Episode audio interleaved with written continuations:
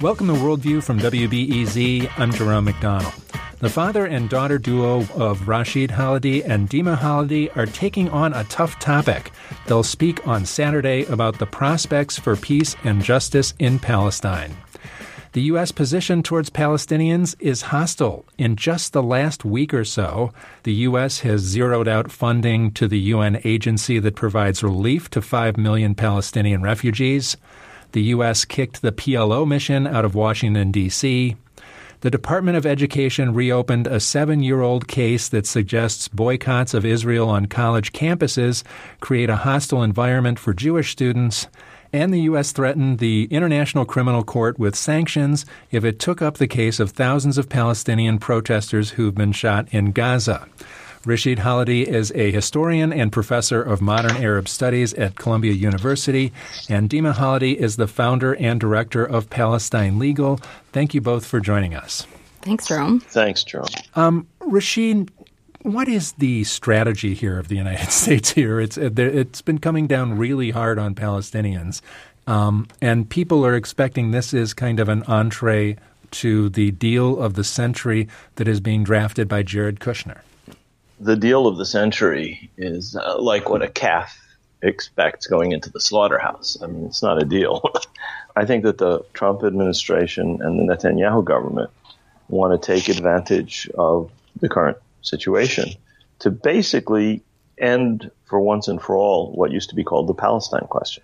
And they want to end it on Israel's terms the Israeli Knesset just passed in July something called a basic law, which is a law with constitutional force called the Jewish nation state law, which says that within the state of Israel, only Jewish people have the right of self determination, and that the land of Israel, Eretz Israel, is the national homeland of the Jewish people. And what is the distinction between them is becoming increasingly irrelevant as the state expands through annexation to encompass the entirety of what used to be called mandatory Palestine or in this terminology, Eretz Israel. So uh, we have now a, an Israeli constitution which says that basically there's one people in Palestine or Israel, however you want to call it, and that's the Jewish people. And there's no space for anybody else.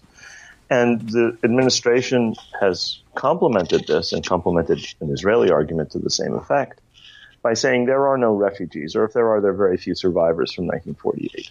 They're trying to redefine Palestinian refugees in violation of international law as applied to every other refugee crisis, where refugees and their descendants are considered in international law to be refugees. In the Palestine case, they want to diminish the Palestinian refugee issue, and in effect, as part of this effort to liquidate the Palestine question and eliminate the Palestinians by saying that only those people who, in fact, were refugees in 1948 are refugees. And at the same time, as you said, um, the United States has cut all funding to UNRWA and has declared that UNRWA is part of the problem. UNRWA perpetuates the refugee issue. The idea that the people who expel the refugees and prevent them from returning are not the ones who perpetuate the problem, but rather those who help to give them some hope by educating them. The, the latter are the ones who um, are per- perpetuating the problem. Well, would make Orwell turn in his grave it doesn't seem like there's a lot to be optimistic about. If there if there is there a prospect for peace and justice, there there just seems to be the U.S. and Israel uh, doing these things, and they don't seem to be very good for Palestinians. Well, I think that there's a couple things. First is that the United States and Israel are completely isolated internationally. Nobody's following them.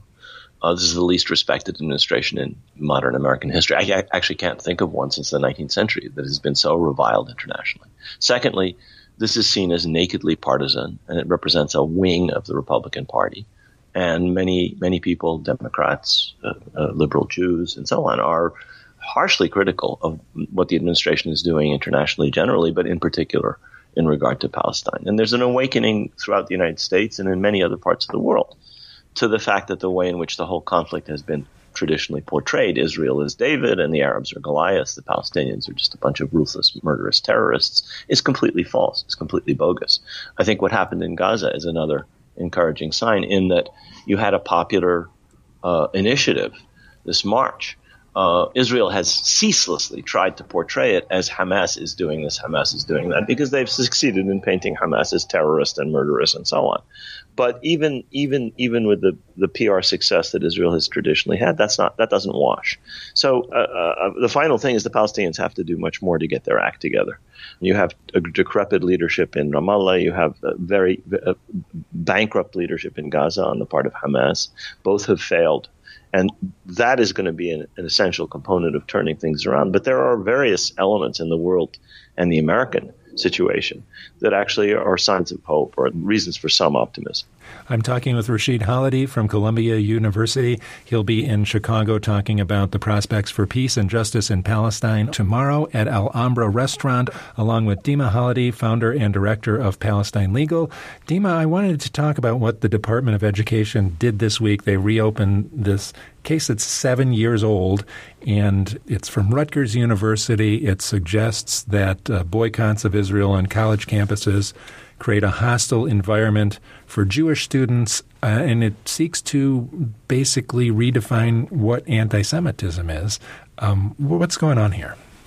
Yeah, well, uh, to go back first to your question about what hope there is, what prospects we have for justice for Palestinians, I, I, think the most important thing that's happening right now is the groundswell of support for Palestinian human rights, something that we haven't seen in, in decades, if at all. So in the U.S., we're seeing this really dynamic movement, grassroots movement that is galvanizing people, that is uh, making connections with other social justice struggles, and things like the boycott, divestment, and sanctions movement have really gained ground and are, are actually threatening to Israel's entire status in the United States. So, what we're seeing now with the Trump administration, even as Trump is making all of these moves uh, internationally, domestically, he has appointed Kenneth Marcus to the Department of Education.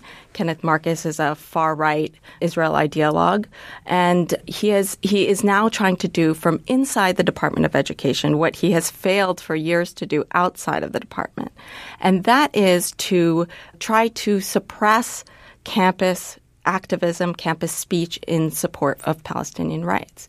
So he's doing that now by adopting a, a, a redefinition of anti Semitism that encompasses basically any criticism of Israel.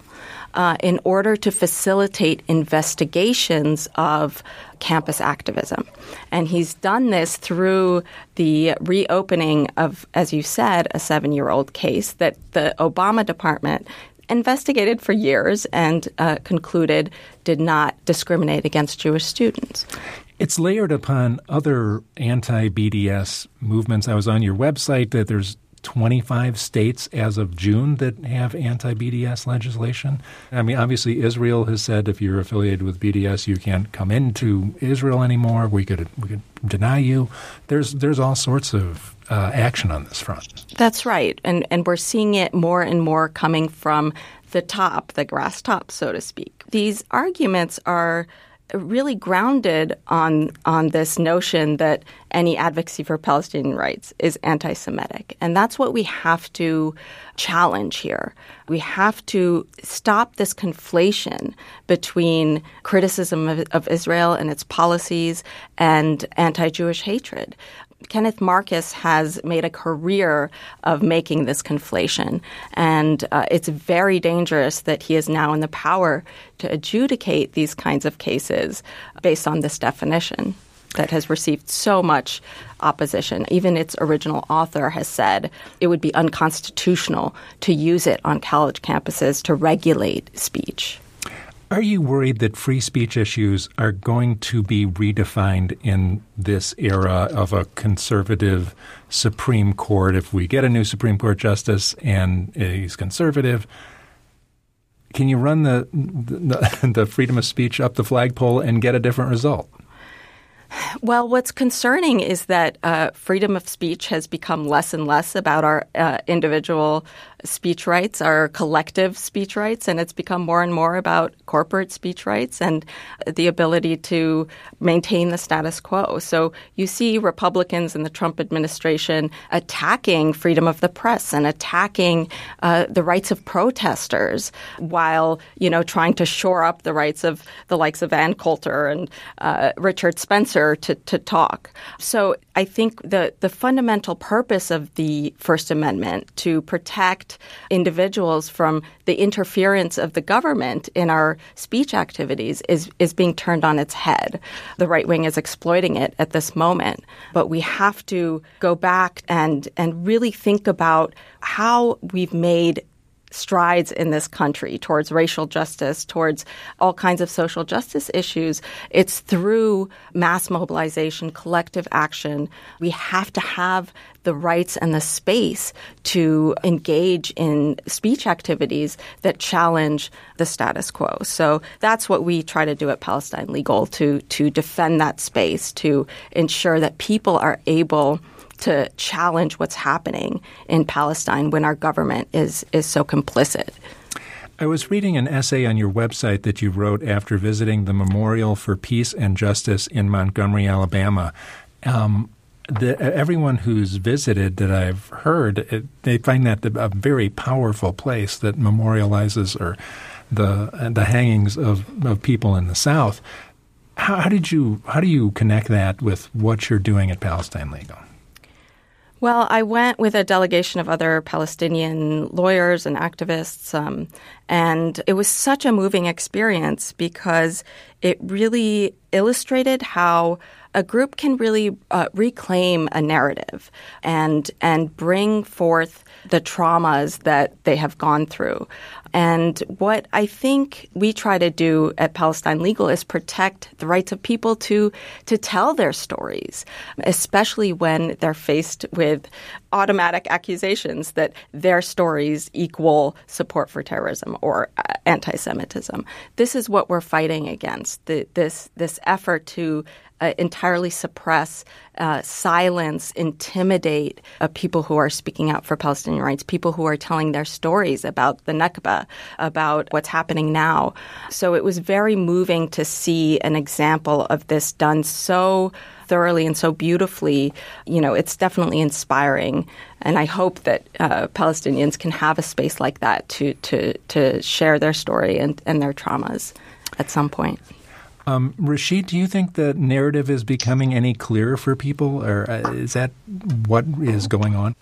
I mean, the thing goes back and forth, but uh, the pendulum swings. There are times when essentially Israel's actions tear the veil off of its the, the hypocritical, lying veil off of its uh, behaviors. That happened during the 1982 war when it was perfectly clear what was going on to most Americans. Uh, mainstream news media showed that the Israelis were bombarding a city. They killed tens of thousands of people, wounded 30,000 people. You couldn't cover that up. The same thing happened during the first Intifada. Uh, it was perfectly, perfectly clear that Israeli soldiers were shooting down unarmed protesters. It was clear also during the uh, recent marches in Gaza.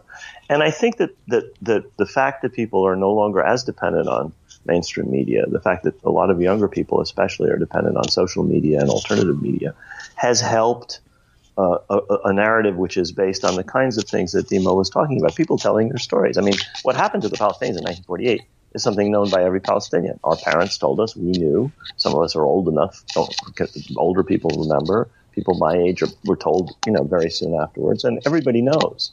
Uh, uh, what's happening in Palestine is perfectly apparent to anybody who goes there. Those stories are getting out.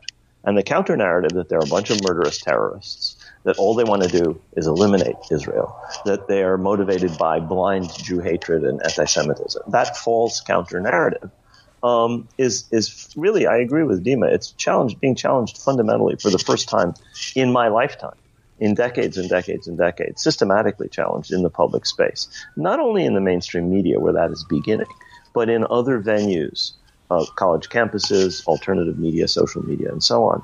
The, the kinds of places where younger people uh, are, are, are more likely to get information.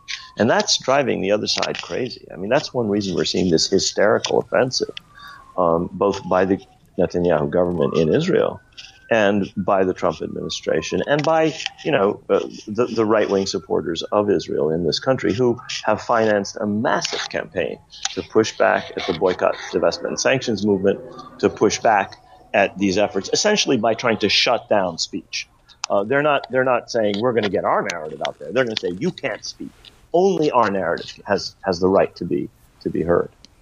Rashid Khalidi is a historian and professor of modern Arab studies at Columbia University. Dima Khalidi is the founder and director of Palestine Legal, and the father and daughter duo will talk tomorrow at Alhambra Restaurant on what the prospects are for peace and justice in Palestine. There's a Facebook page for it. There is uh, tickets at Brown Paper Bag, and it's been great talking with you both. Thank you. Thank you. Thank you, Jerome.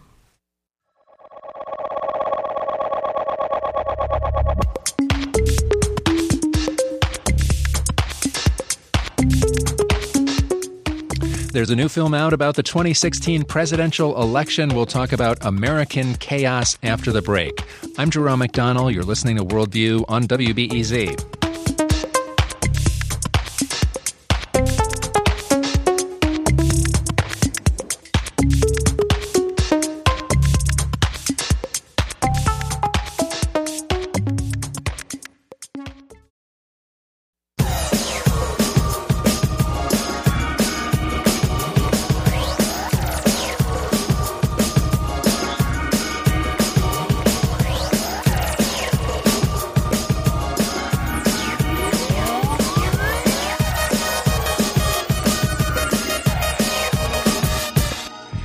This is Worldview on WBEZ. I'm Jerome McDonnell. It's time for our film contributor, Milos Stehlik, and today we are going to talk about a film about the 2016 presidential election.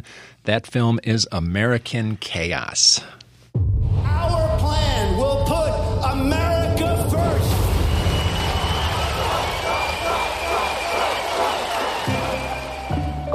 I don't think the people in blue states understand the people in red states at all. So I decided to go on the road and find out why people believe in this guy. I don't know what kind of president Donald Trump will make. I want to hear from you guys. What, what do you guys think? I've never heard anybody talk about illegal immigration like he has. Why do you have a lock in your house? You don't let people in there that you don't know. I want to know who's here. What Obama has done with tearing down the police, it's despicable to me.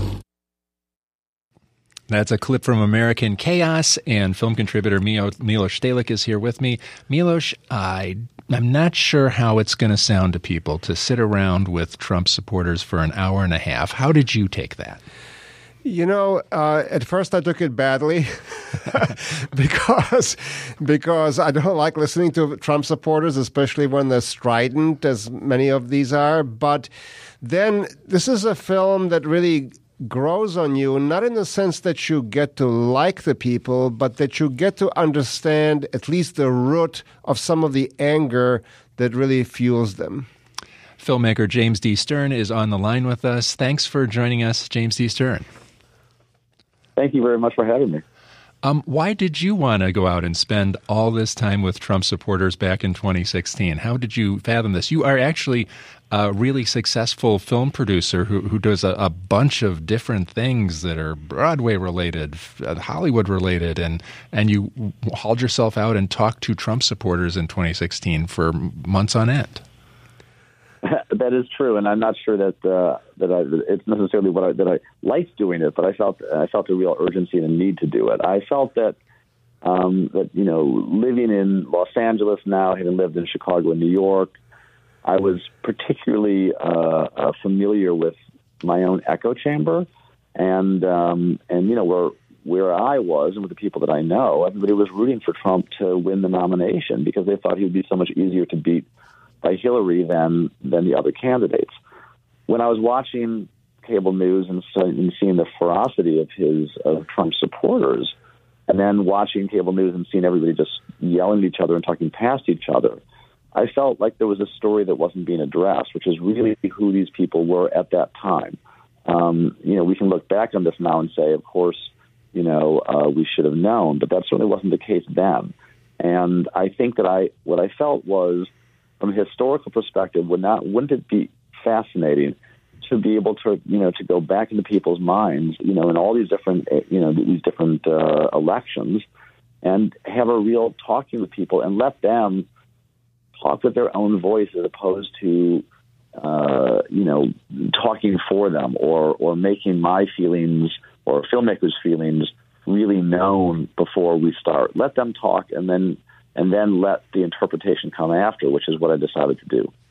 So, what did you learn from them? I mean, because I, you, we see you in the film listening to them and then mildly kind of steering them uh, aside, but at some level, the kind of things which they say really represents minds that seem to be closed. So, how did you did you see an opening for opening those minds? I don't think I actually did minds that could be open because I think that there's, unfortunately, I think that the, you know, one of the huge takeaways is that there's no longer the ability to be listening to the same set of facts that other people are listening to. And when I grew up, there were three stations and maybe public television, like you know, like your station, and you would and you would hear the same facts, you could interpret them differently, but you'd hear the same facts. Today, that's completely different especially when you have something like Fox News, which is really just uh, you know a part of the Republican Party itself, people can really seal themselves off. So what I learned was that um, that not so much that they can be changed, but that we have to do our level best to empathize with what their situation is that got them to this uh, to this point, that the unemployment in West Virginia, or to really truly understand the immigration issue, which I did not understand, no matter how much I listened to uh, uh, television and radio. I didn't understand what was really happening in Arizona until I got there. And I think that to to to hear them and to try and be uh, to hear them with a certain with a certain amount of grace, I think can be beneficial in trying to run other campaigns and to govern the country. It doesn't mean that those people are necessarily going to switch gears. Certainly, if there are people on the fringes, then you know, uh, then they can. But certainly, people that were deep into uh, Trump's base, probably not so much so.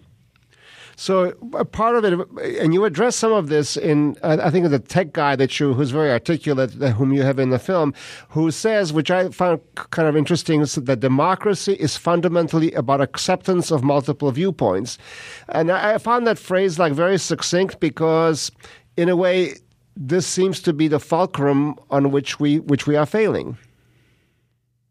Absolutely right. Uh, Ramesh, uh, the professor from UCLA, who who says that is exactly right. And his fear, and he's an expert in, in, in analyzing Facebook and other and other um, uh, areas of, of social media.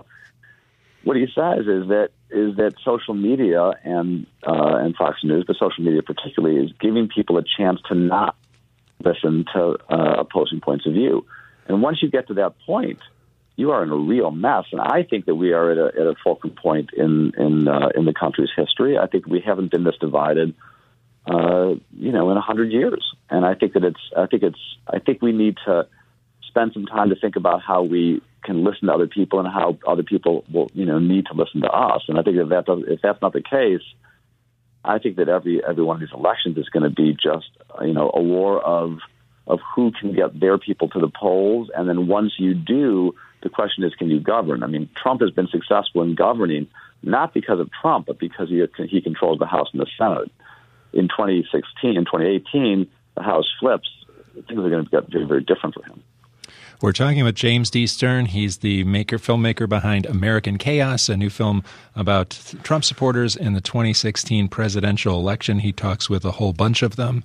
Um, did you model your film in particular on any other film that is a documentary of people talking at the camera? You know, I really didn't. I guess possibly a little bit of Sherman's March, but mostly not. I think that in fact I was trying to actually uh, model it completely uh, in the other way, going completely uh, sort of away from Michael Moore's uh, style. I think that I was sort of maybe uh, reverse modeling because Michael is brilliant at what he does, but but the movies are all about Michael and not about the people he's talking to at the end of the day. And I think that I thought that it would be interesting to try and go in a different direction.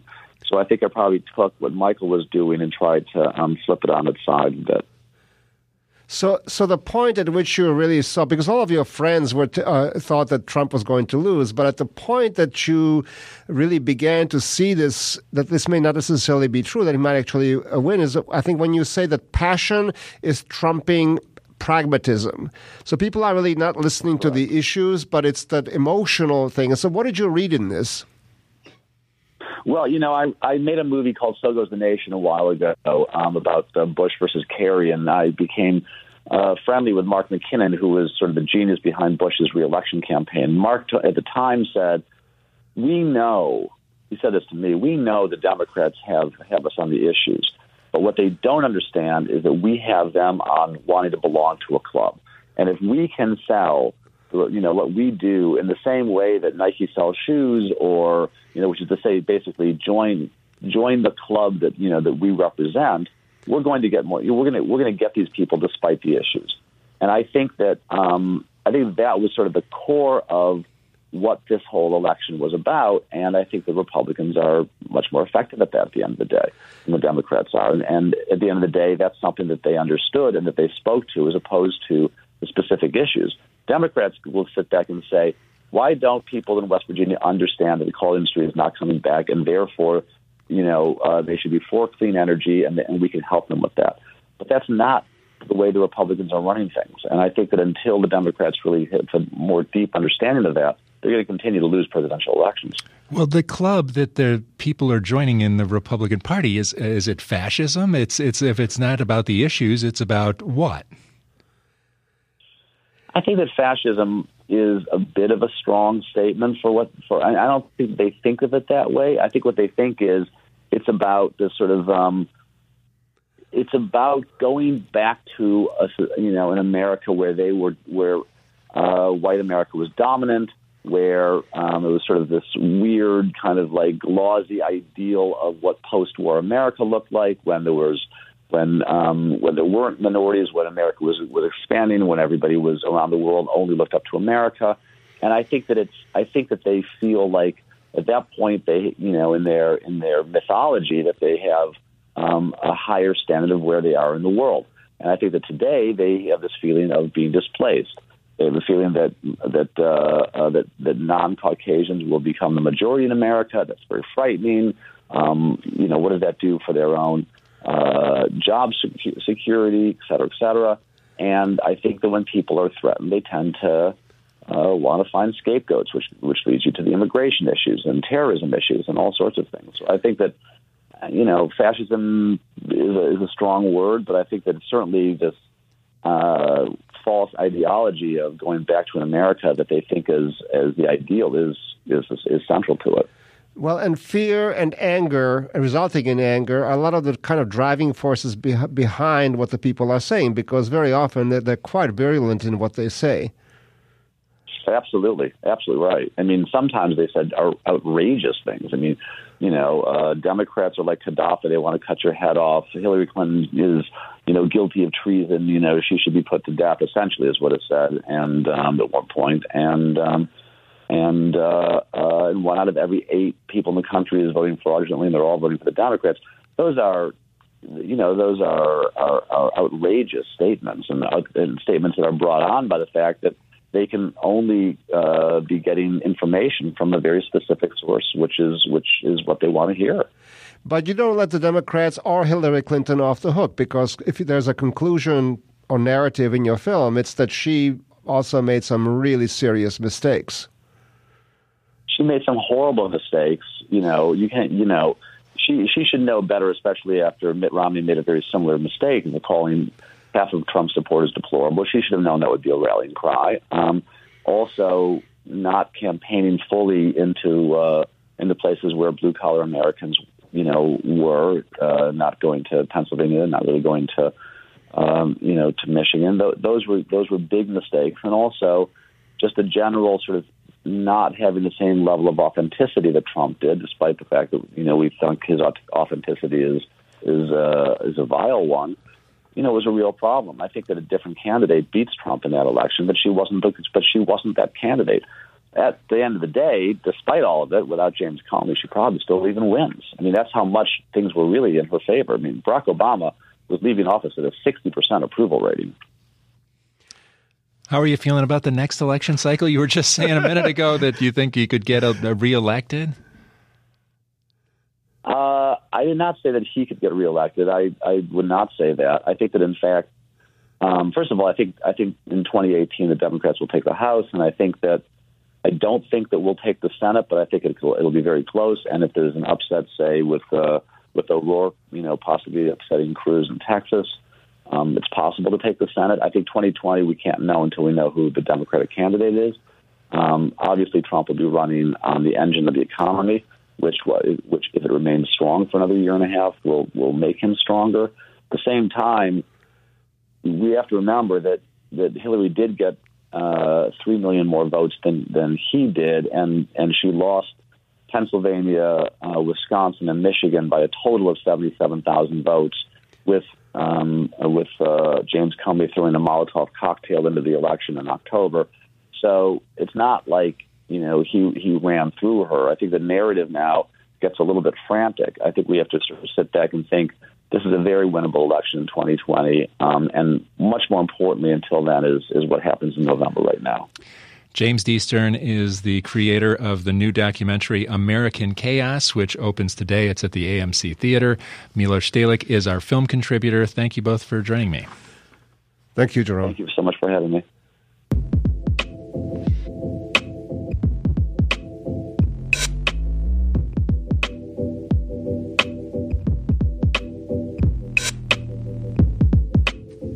Coming up after the break, we'll have Weekend Passport, where we let you know how to have an international good time on the weekend. We will focus on music and some of the offerings from the World Music Festival and on an effort to com- com- compress 100 years of Englewood's musical history. I'm Jerome McDonnell. You're listening to Worldview on WBEZ.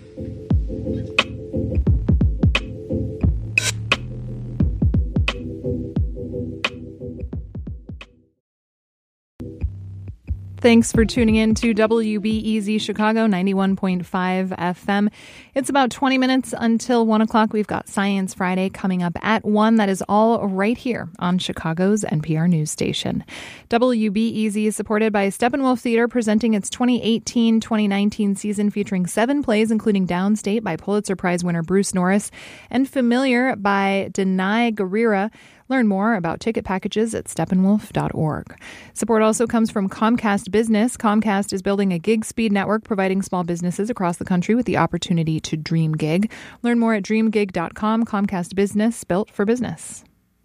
You're listening to WBEZ, your NPR news station. This is your place for news, local, national, and international. On WBEZ, you hear honest and trustworthy voices from all over Chicago and from across the world. You hear real stories, important stories, and it's all made possible by listener support. That means listeners just like you who donate to WBEZ and provide the majority of the funding that keeps you informed.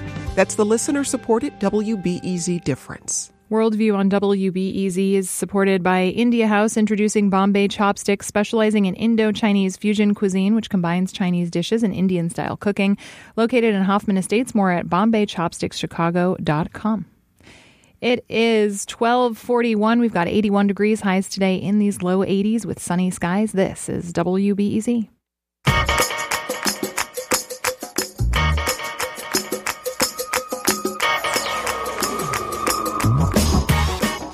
This is Worldview on WBEZ. I'm Jerome McDonnell. It's time for Weekend Passport, where we let you know how to have an international good time on the weekend. Our global citizen friend Nari Safavi is here with suggestions on places you can go and things you can see and hear. Nice to see you, Narvi. Nari. Good day, Jerome. It's great to be here. Where are we going first? Well, it's, it's, September in Chicago, and fall is in the air, officially starting next weekend, next Friday.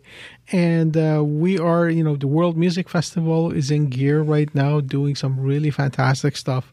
Uh, and uh, one of the one of the big starts of them this weekend is going to be actually the musical celebration of El Grito, the Mexico's Independence Day, happening as a part of the World Music Festival as an all-star lineup of Mexican-oriented artists from Canada, from Mexico, and United States coming to the Pritzker Pavilion in the Millennium Park uh, on Michigan and Randolph and that's on Saturday at 3 p.m. The musical El Grito celebration of Mexican Independence Day, all part of World Music Fest Chicago, which is ongoing, which is always free. People can go to the website and check out more information about it. And our next suggestion is also related to World Music Fest Chicago. Exactly. A global peace picnic uh, with musical performances as a commemoration of the International Peace Day.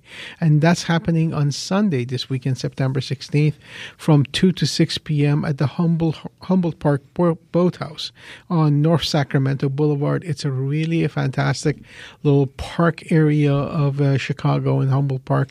Uh, for people who have not been there, there is a really interesting edifice right by the lake over there in the middle middle of the park that uh, overlooks the water, and it's a great place to hang out and think about peace and and uh, and listen to some uh, global performances. There's going to be Grammy nominated artists there from Colombia, Ecuador, um, the New York Colombian artists, uh, Combo Chimbita will be there. And that sounds terrific. It's uh, Sunday, September 16th from 2 to 6 p.m. And that's a celebration of inter- the International Day of Peace. And the UN International Day of Peace is not Sunday. It is technically on Friday, September 21st is the day, but there's events that are happening all week long, and people can probably tap into a great peace event near them if they just go on Facebook and put in International Day right. of Peace. There's a, there's a slew of them. Yeah, and after you've gone to Mexico at the Pritzker Pavilion and you have gone to the International Peace Day, you can also go to Turkey this weekend. The Turkish festival is going on. It started last night. I know that you were there at the Daley Center. I'm a regular to, attendee. Exactly, and there will be and it will be going on this weekend until Saturday until 6 p.m. with all kinds of musical performances. And I understand that they even had a fashion show where women were dressed up as the women in harem in the Turkish harem. There, uh, it's ongoing all day long. There, there, there's right. shows going all day long. There's beautiful ceramics. I, I, buy ceramic bowls there all the time from this vendor. I'm friends with him. I asked him how he's going, doing. I see him every year. He comes from Turkey to do this.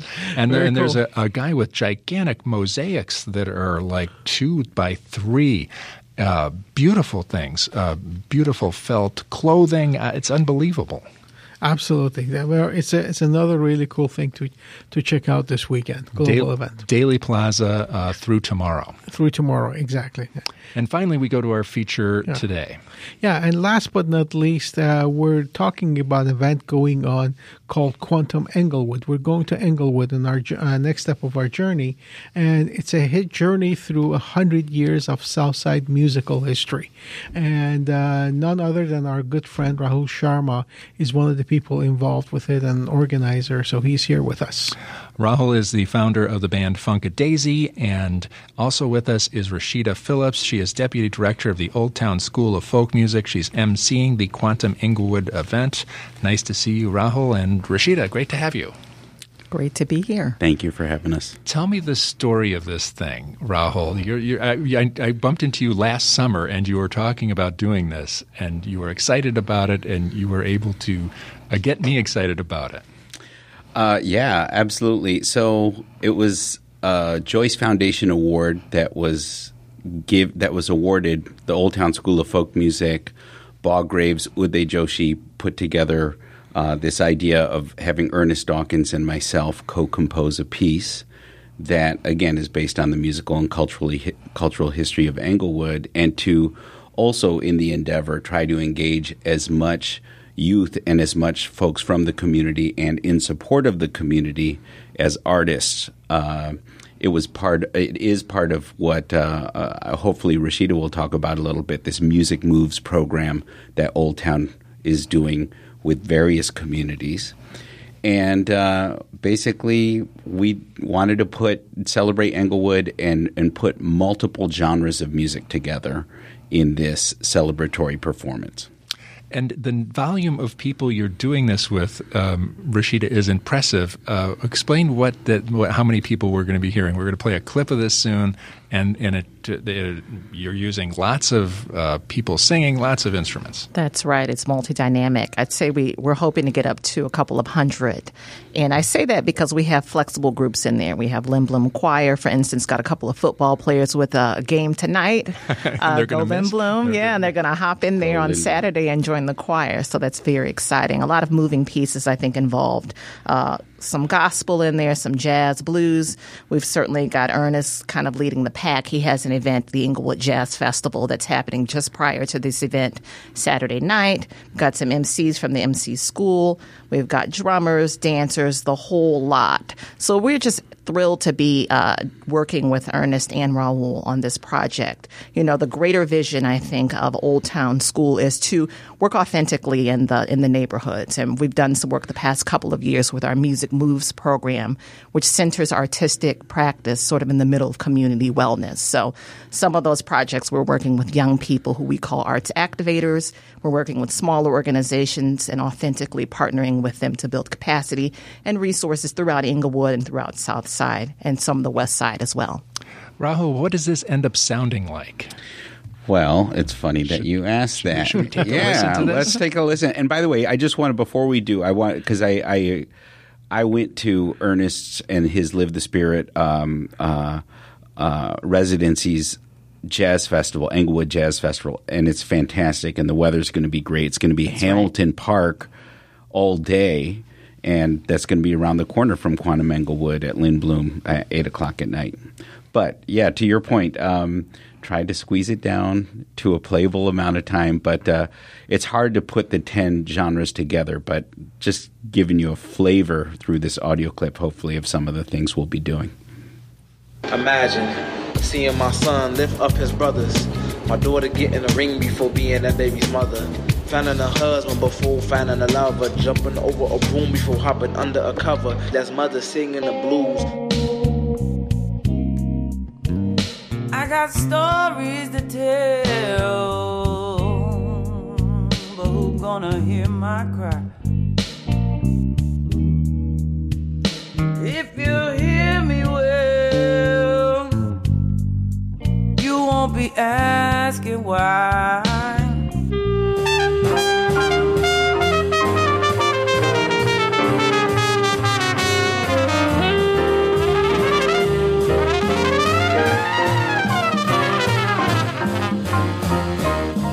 It's youngers on the corner, money hungry, looking for bread. Gotta make their own way out here just to get fed. Selling links so they can buy some shoes just to go out. Packing heat for others, but they be the ones to go out. It's hard to eat, it's hard to breathe, it's hard to leave, it's hard to see, it's hard to move, it's hard to sleep. Yeah, the baby need a pair of shoes, and I got a stun of fools. He be like, cute, show it's about that. Dude.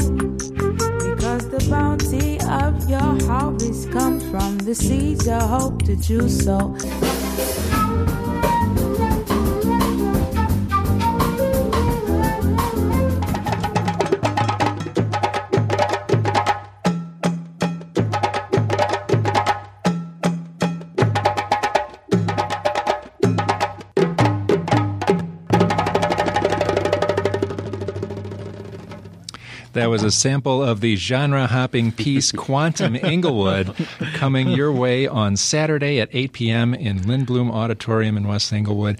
Wow, uh, that, uh, the singing was terrific. The rapping was terrific. Was I, I, was stuff. really enjoying uh, everything. Well, I, if we could give a shout out to because you know uh, Ernest Ensemble, Live the Spirit Ensemble, Funkadesi uh, are two of the house bands, but who we are engaging, Fernando Jones, Blues Kids, he has a wonderful blues camp. But we heard the likes of uh, spoken word artist Tony Mano, Artemis, little hip hop from Phenom. Uh, our own drummer Kwame Steve Cobb, his daughter Amina Love was singing there. The great Maggie Brown was in there. So there's a cast of a lot of folks. Daughter of Oscar Brown Jr. That's correct. Yes, yes. Daughter of Oscar Brown Jr. Not that you. she's not great in her Yeah, own right, right. right, right, right. but we can we hear a, a legacy, a Yeah. familial theme of of, of, of royalty in uh, Chicago music world. Absolutely, absolutely. Uh, Rahul, you've uh, you've been uh, associated with. Uh, you're a founder of Funkadesi, which is really one of the original global sounds, world music kinds of uh, ensembles uh, based here in Chicago, and. Uh, when you approach Englewood and you approach trying to put something like this together, where did you find inspirations for this uh, from? You know, it's uh, it's a really. Uh, uh, I, I'm just wondering, you know, how Yeah. you took upon That, trying that's to put all that's this a great question. I mean, it, was such a tremendous honor. in the interest of creative process. Yeah. So you know, I I didn't grow up in the neighborhood. Right. Uh, I come from a different uh, Right. you know cultural context. But my entree into Englewood was our late great drummer Baba Mishak Silas, Ah. who passed uh, over 13 years ago, and I was blown away because he would. I would walk into his dance class. He and his wife, the late great Mama Najiri Silas, uh, Najiri Sutton, excuse me, they would have their dance troupe, and I would see drummers lined up from age two to age 90. And he was very purposeful about using West African music as a means for uplifting the people. And he would talk a lot about the challenges that are happening in the community and identity, cultural identity, and the arts being in, inoculant to some of the strife and struggle that was happening in the neighborhood. So for me, we had that in common. and I think Funkadesi sort of carries that thread of, of what music means to us and, and honoring our traditions. Great. Um, Rashida, tell us more about the Old Town School of Folk Music and what they're doing in all the neighborhoods and trying to get neighborhoods and, and music together.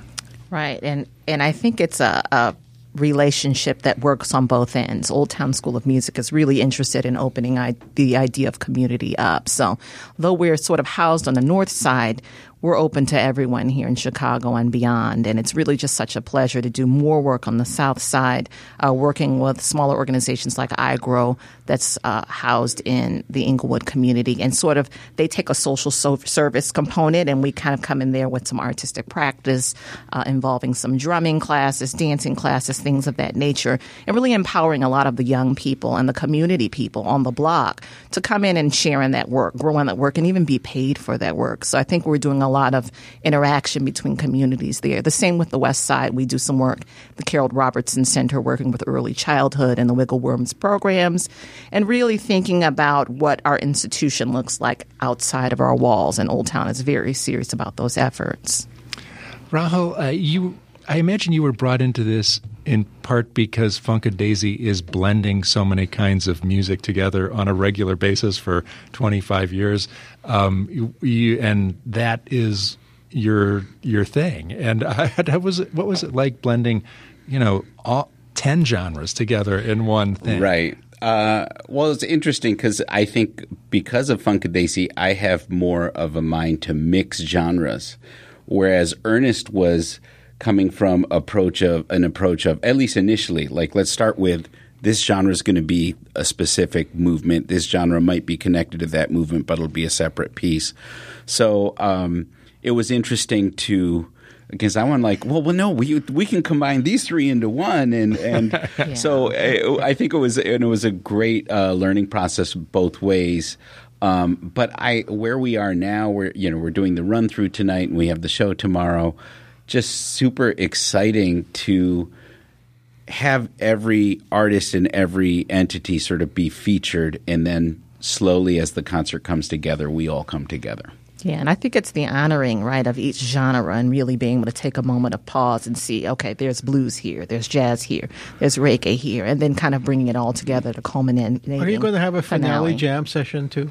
Well, I think people are just going to have to come out and find out. That's right. Dancing That's in the the mystery, right? And, and after great. tomorrow's performance, uh, what do you do? Uh, what do you do with this piece? How do, where, do you, where does it go?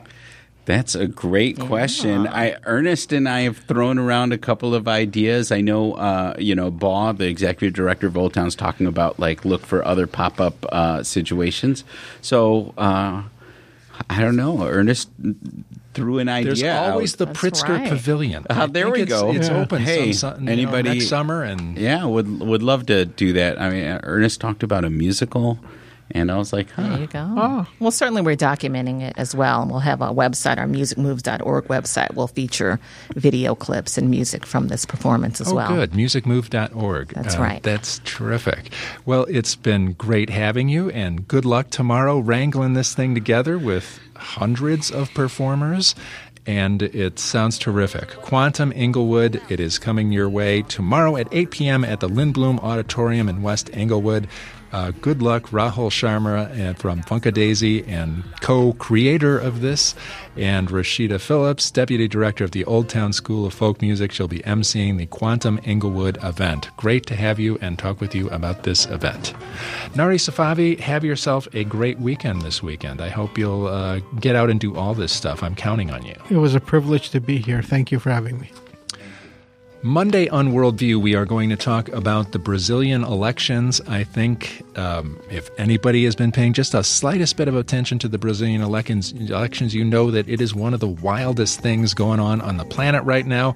Lula was a front runner, but he's in prison and he dropped out this week. The conservative candidate that became the front runner and was the Brazilian Trump got stabbed at an election event. Uh, we will talk about the Brazilian elections Monday on Worldview. Hope you can join us. We'll also be talking in Puerto Reconstruction about all the weird verbiage from President Trump about the Puerto Rican death count uh, this week. Hope you can join us Monday for Worldview. Worldview is produced by Steve Bynum, Julian Hayda, and Amber Fisher. Thanks to Viviana Garcia Blanco for production assistance and Mike Gilmore for engineering. I'm Jerome McDonnell. You've been listening to Worldview on WBEZ.